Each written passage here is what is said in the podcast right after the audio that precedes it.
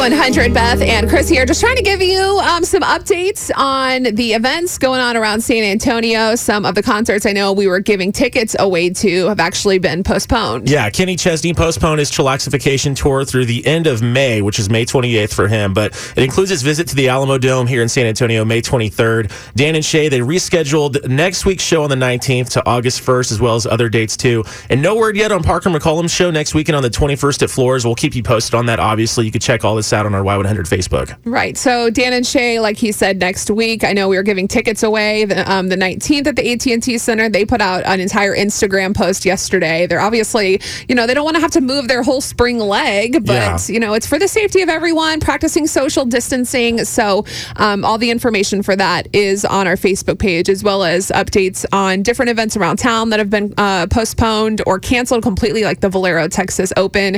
And it's not just affecting concerts and fun events that are happening. Um, Aaron, I know you said it's kind of also affecting restaurants and small businesses, and you wanted to say something. Go ahead. I'm giving kudos to all those uh, uh, mom and pop restaurants that are trying to keep everything safe and sanitary. At our restaurant at Panthers Country Cafe in Helotes, we do everything that we can the restrooms to all the way to the front door to the exit. Just trying to keep everything clean, let people know that they can still come eat at your business and, and help you make a living and, and stay safe. Especially uh, first responders. My dad's retired highway patrol in, in San Antonio. It's tough. I know my husband's out there writing writing tickets for people, and I'm like, uh, please be careful. And he's like, I've been letting a lot of people go. You know, if they're coughing and they're they're sick, he's like, go right ahead, ma'am. This is a warning. Have a nice day.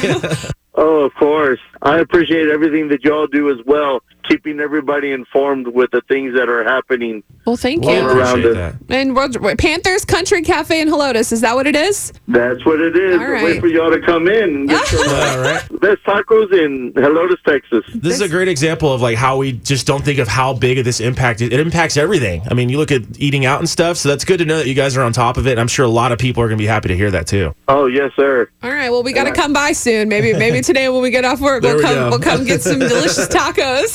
Oh, sure. By all means. My name's Aaron, okay? Okay, Aaron. All right. Will do, Stay Aaron. safe. Thanks, uh, keep washing your hands, which we're all doing anyway. So I feel like Oh, yes. we don't need to say that anymore. All right. Thanks so much, man. Have a good one. Bye-bye. All right. Bye.